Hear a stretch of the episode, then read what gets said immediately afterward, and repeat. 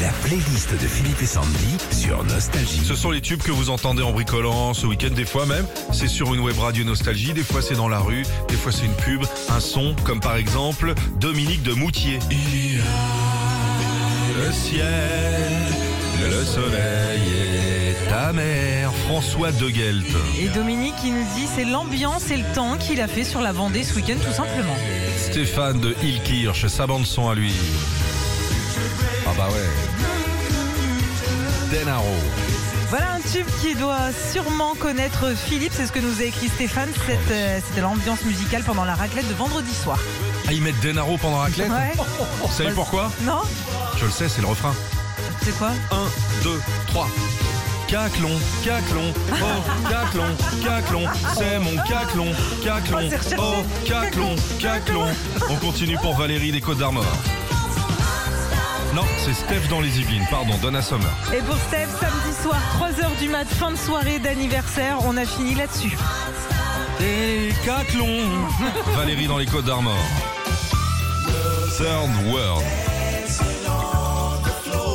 Reprise de la marche rapide ce week-end, j'ai écouté ça pour m'échauffer au saut du lit. Bien joué ce titre. Françoise, près de Paris. Sheila.